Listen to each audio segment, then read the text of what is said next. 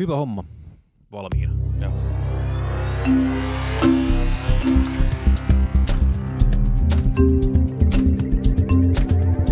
Mitä saa, mitä tilaa.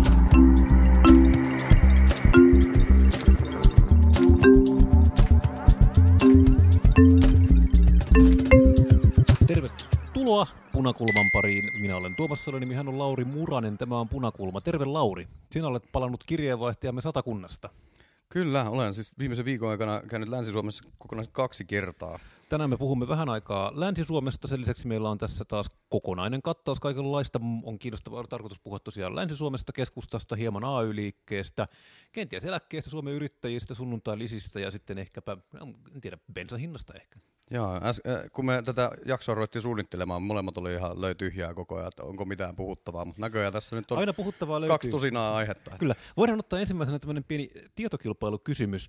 Eräs prominentti poliitikko päivitti 1.2.2022 valokuvan bensapumpusta, tai oikeastaan tämmöisestä pailonista, missä on bensan hintoja, ja kirjoitti seuraavalla tavalla: maailmanmarkkinahinnat, no mut hei persutkin, hanki sähköauto, älä ole köyhä, mene sossu, historian oikealla puolella ei sitten nyt aluevaltuustossa päätä, että ilmastokriisi ei sijohdu siitä, elämä on. Arvaatko kuka? No, Lulu Ranne. Aika lähellä, Riikka Purra. Nimittäin tosiaan... En tiedä, oletko huomannut, mutta ilmeisesti bensan hinta jotenkin liittyy maailmanmarkkinatilanteisiin.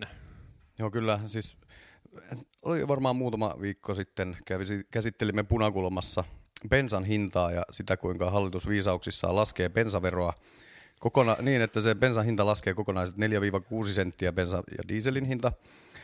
Ja kuinka tosiasiassa se sekoittuu maailmanmarkkinahinnan niin heilahteluun. Siinä on sellainen omanlaisessa sekoiluvelvoite sitten siinä. Joo, kyllä. Ja tällä viikollahan nähtiin, kuinka äsken mainitsemani Lulu Ranne, eli liikenne- ja viestintäministeri, somessa totesi, että bensan hinta on nousussa, mutta pitäisi varmaan laittaa tällaisia tarroja pumpuille, että ihmiset tietäisivät, kuinka paljon bensa maksaisi Sanna Marinin aikaa. Jos nyt oikein muistelen, niin bensan hintaan tai bensaveroon ei tehty kuin jotain niin kuin indeksikorotuksia, ja se sekoiluvelvoite äsken mainittu, joka sitä hintaa myös osaltaan nostaa, niin sitähän alennettiin reippaasti ja nykyhallitus on vaan pysynyt tällä Marinin linjalla. Mua kiinnostaa, että mitkä olisivat olleet ne niin kuin lisävaikuttimet siihen hintaan, mitä Marinin hallituksen aikana tehtiin. Niin, mutta tosiaan, eli tässähän on siis kyse siitä, että perussuomalaiset on nyt menossa sillä lailla puolustuskannalle, että huudetaan, että no, mutta Marinin, jos ei oltaisi tehty mitään, niin bensa olisi vieläkin kalliimpaa, mikä on ihan mahdollista, tai se voi olla ihan mahdollista, että bensa olisi vielä halvempaa, se ei tosiaan niin kuin sanottua, niin tämä vaihtelee niin paljon, pumppuhinta vaihtelee maailmanmarkkinoiden mukaan, se vaihtelee sen mukaan, mitä Putin päättää, että saako raakaöljyä viedä tai olla viemättä, se vaihtelee sen mukaan, mitä OPEC päättää, että paljonko nyt avataan bensalähteitä vai ei, että on tosiaan niin kuin, tässä nyt huomataan, miten älytön idea se on, että voitaisiin ylipäätään säätää verotuksella bensahintaa. No sitä voidaan säätää, mutta sitten niin, tai sit, pari miljardia tai enemmänkin verotuloja sitten katoaa Kankkulan kaivoa ja pitää keksiä jostain muualta. Ja tähän pähkinään perussuomalaisillakaan ei näytä olevan vastausta, vaikka ennen vaaleja lupasivat, että verot menisi ainakin muutamat ehdokkaat. Polttoainevero muodostaa polttoaineen hinnasta yli puolet. Jopa yli 60% hinnasta on pelkkää veroa. Nyt on täysin naurettavaa vedota johonkin maailmanmarkkinahintojen muutoksiin. Hallitus ei voi mitään maailmanmarkkinahinnoille. Me emme voi sille mitään. Koska verot sen enemmistön muodostaa. Jos me otetaan verot pois, polttoaine maksaa alle euro. Siitä voi jokainen miettiä, että mitä puolueita kannattaa äänestää. Siinä tosiaan keskustelivat perussuomalaisten nykyinen kansanedustaja Joakim Vigelius ja nykyinen valtiovarainministeri Riikka Purra. Ja Vigeliuksen puolustukseksi täytyy sanoa, että nämä vahvat teesit oli esitetty juuri ennen vaaleja, kun äänillä oli suuri tarve. Mutta... Ääni oli tosiaan jaossa ja sitten tosiaan hän ei ollut vielä kansanedustaja, mutta nyt sitten niin se mieli näyttää muuttuvan. Kyllä nämä maailmanmarkkinahintojen muutokset kylläkin näyttää koskettavan myös persuja silloin, kun ollaan hallitusvastuussa. Kyllä. Mutta hei, mennään Länsi-Suomeen. Oikeastaan ei mennä enää, sä menit sinne jo. No, kerro, mitä varten olit Länsi-Suomessa? No, olin viikonloppuna Kepun puoluekokouksessa ja itse asiassa tuli eilen päiväreissulla. Olin Suomen eliitin kanssa Olkiluoto 3 avajaisseremoniassa. Tässä nyt pieni sarkasmivaroitus tästä eliittitermistä. Se oli kopioitu Helsingin Sanomien uutisesta, jossa kerrottiin eliitin olevan Olkiluodossa eilen. Ja mä mietin sitä, että jos eliittiin pääsee sillä, että istuu sellaisessa hemmetikuumassa onnibussissa 3,5 tuntia ja juo semmoista taskulämmityskumppaa, niin sitten on kyllä eliitin niinku kriteerit ihan kohdillaan, että tähän kreemeen kun pääsee, niin kyllä sitten portit aukeaa sinne sun tänne. Se on eliitti on kuin vaniljaarumi kahvissa sieltä. Mutta täytyy sanoa, että ei tarvitse sitä Olkiluodosta sen enempää puhua, mutta oli se silleen sympaattista, että siellä oli koko rakennutajakonsortion niin kuin ranskalaiset ja saksalaiset, suomalaiset tekijät vuorotellen kehumassa toisiaan ja näköjään niin kuin menneet oli menneitä ja täytyy kyllä sanoa, että ranskalaisten kaunopuheisuus voitti kyllä suomalaisten insinöörien suorapuheisuuden. Voi kuvitella, että satakuntalainen suomalainen insinööri pitämässä juhlapuhetta monikansalliselle konsortiolle on ehkä semmoinen, että ranskalainen saattaa voittaa tällaisen kilpailun. Täytyy sanoa, että se oli sympaattista, mutta kyllä ranskalaisilla on jo niin kuin pikkasen ehkä sellaista niin kuin etumatkaa tässä. Mutta Olkiluoto pystyssä soi. Kerropa Lauri, lehdestä luin tämmöisen jonkun mielenkiintoisen jutun, missä tosiaan oli puhetta siitä, että Olkiluotoa ei kuitenkaan ajeta täydellä teholla, koska siinä oli joku tämmöinen niin kuin sopimustekninen syy. Onko sulla mitään tietoa, mikä tämä on? Joo, eli Suomessa kantaverkkoyhtiö Fingrid on vastuussa siitä, että valot pysyy päällä joka ikinen hetki.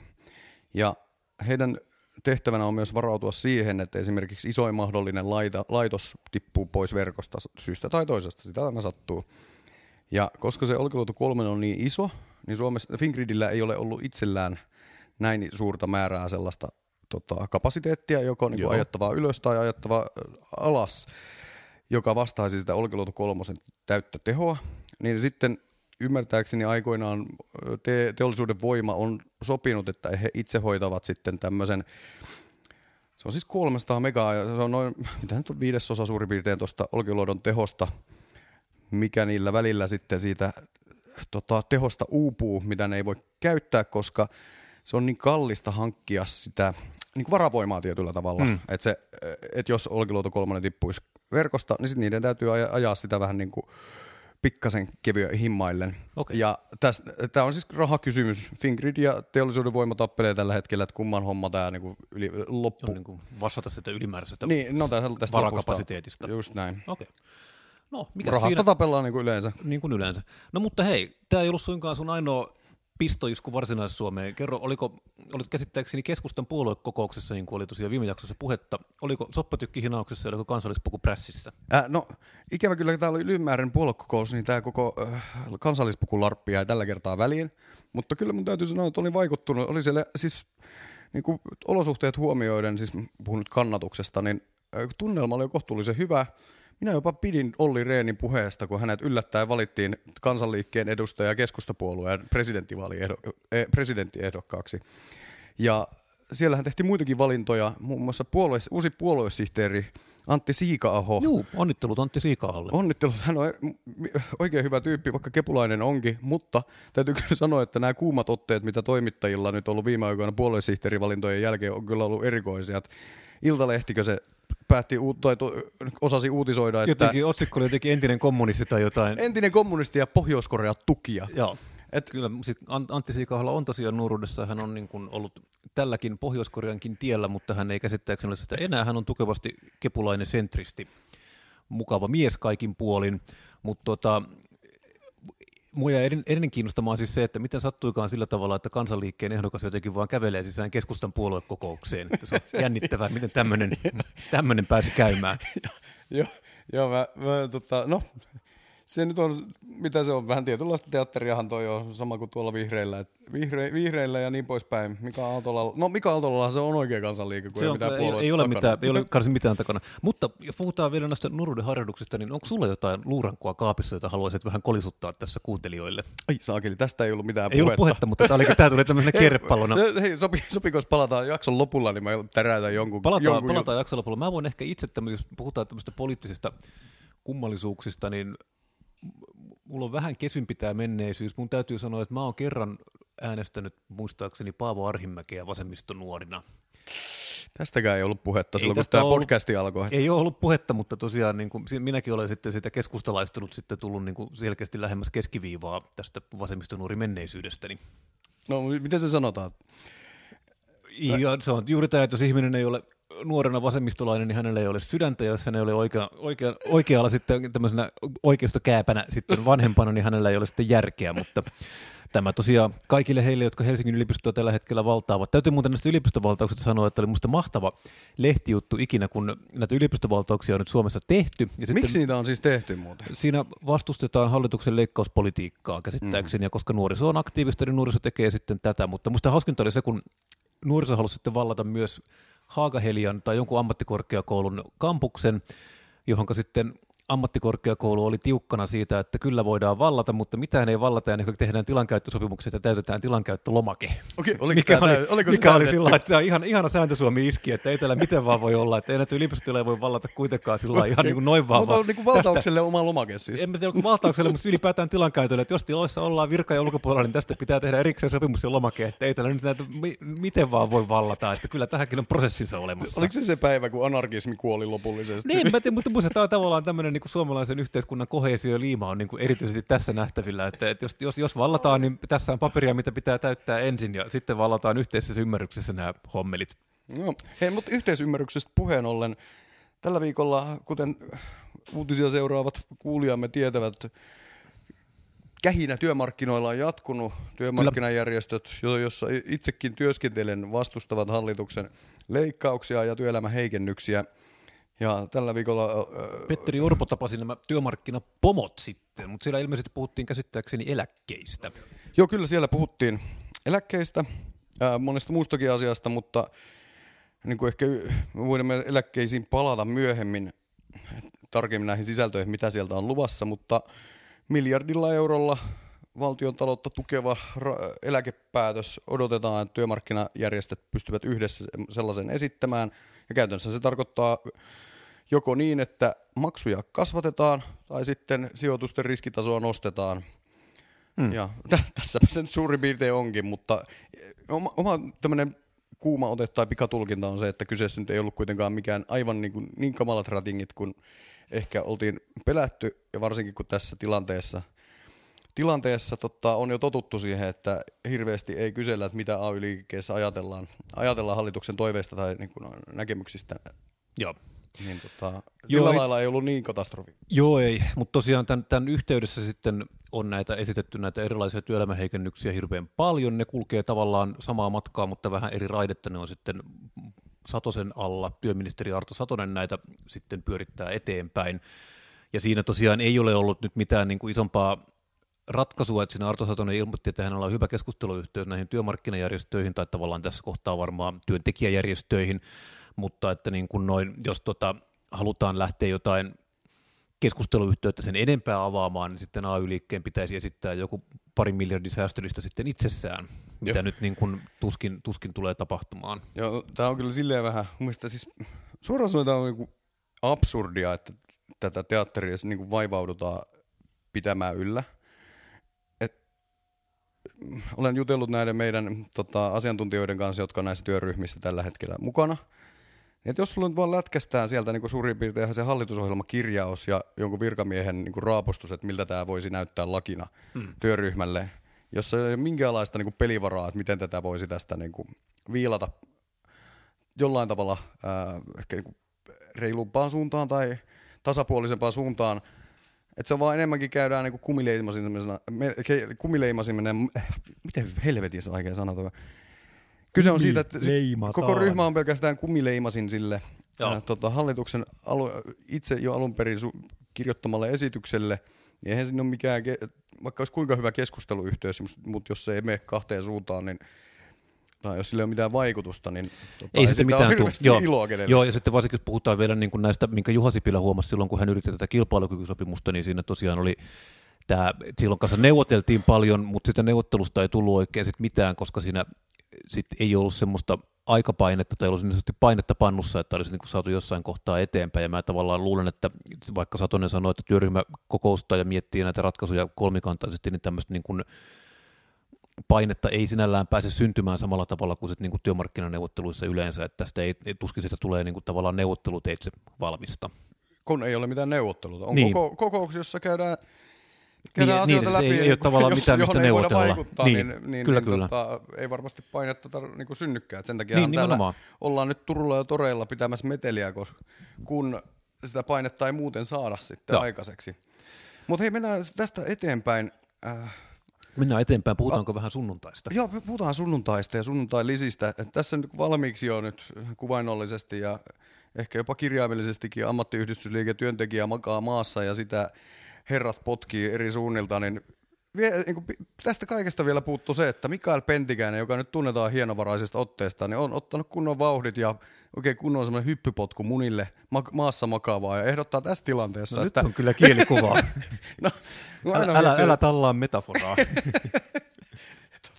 Mutta joo, kyllä. Siis, yritän tällä sanoa, että hän ehdotti nyt jo tällä viikolla kahta asiaa. Ensimmäinen on tämä sunnuntailisien poisto, että sinne pitää mennä seuraavaksi, ja sitten toinen on tämä työllisyysrahaston purkaminen, mistä ollaan täälläkin puhuttu aikaisemmin, mutta joka tapauksessa... Tästä puhutaan nyt ensin näistä vaikka näistä sunnuntailisistä, ja tätähän itse asiassa käytiin läpi silloin, kun vihreät tätä vähän sillä lailla puolihuolimattomasti esitti puoluekokouksessa, ja sitten se oli vähän semmoinen niin kuin surullinen episodi kaikin puolin, koska kävi ilmi, että kukaan ei ollut oikein ymmärtänyt, miten tämä homma rakentuu. No siis juttuhan menee siis sillä tavalla, että sunnuntai-lisä on asia, joka on säädetty laissa. Aika monet muut palkkakomponentit on säädetty työehtosopimuksissa, mutta sunnuntai-lisä on semmoinen, joka tulee laista. Eli näitä säädetään tavallaan kahta eri reittiä. Et jos sä haluat säätää näitä muita palkan osia tai palkkamuodostusta tai näihin liittyviä juttuja, niin niitä voi säätää työehtosopimuksissa, mutta sitten jos puhutaan sunnuntai-lisästä ja sunnuntain tuppipalkasta, niin silloin pitää mennä muuttaa niin kuin lakia. Se on ainoita näitä palkkajuttuja, mitkä on suoraan laissa.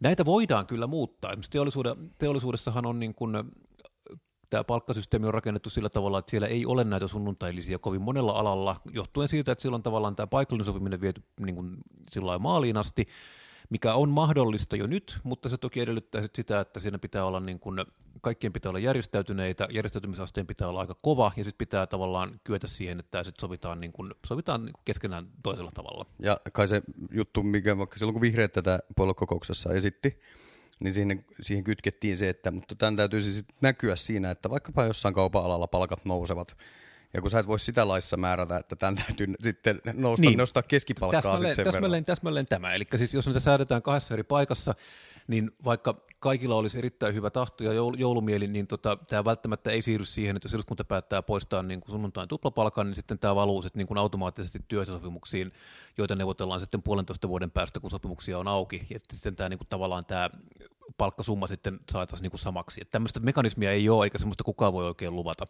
Ja tämä olisi tosiaan asia, mikä osuisi ennen kaikkea tämmöisiin aika pienipalkkaisilla palvelualoilla työskenteleviin ihmisiin. Tavallaan se varmaan se Pentikäisen argumentti on sinällään sekin ihan totta, että tavallaan tämä sunnuntait on vaikeita pitää, tai tavallaan kun pitää maksaa työläisille tuplapalkkaa, niin se tarkoittaa sitä, että työvoimakustannukset nousee sunnuntaina niin kuin koviksi, jonka seurauksena sitten tavallaan kannattavuuden pitää olla sitten ihan toista luokkaa, mutta taas sitten sitä voi miettiä sillä tavalla, että jos ei ole kannattavaa pitää sunnuntaina kahvila auki, niin joko pistät sen kiinni tai sitten teet sitä jollain tavalla kannattavan. Tai sitten niin kuin, mä en niin kuin oikein ymmärrä, että mikä on se kysymys, mihinkä tämä nyt varsinaisesti niin kuin ratkaisi. Jos ongelma on se, että ihminen ei saa niin kuin ihanasta kahvilasta kahvia sunnuntaina, niin mä ainakin pystyn kyllä elämään tämän kanssa. Joo, siinä on vähän se siis... Niin kuin onhan tätä niin kuin ihan tosiasiallisesti, mä en kannata sitä lisään poistoa, mutta kyllä tosiasiallisesti on niin kuin tietynlainen jääne tällaisesta niin kuin kristillisiltä ajoilta, että sunnuntaina rauhoitutaan. Se on jäänyt sinne, ja tosiaan täytyy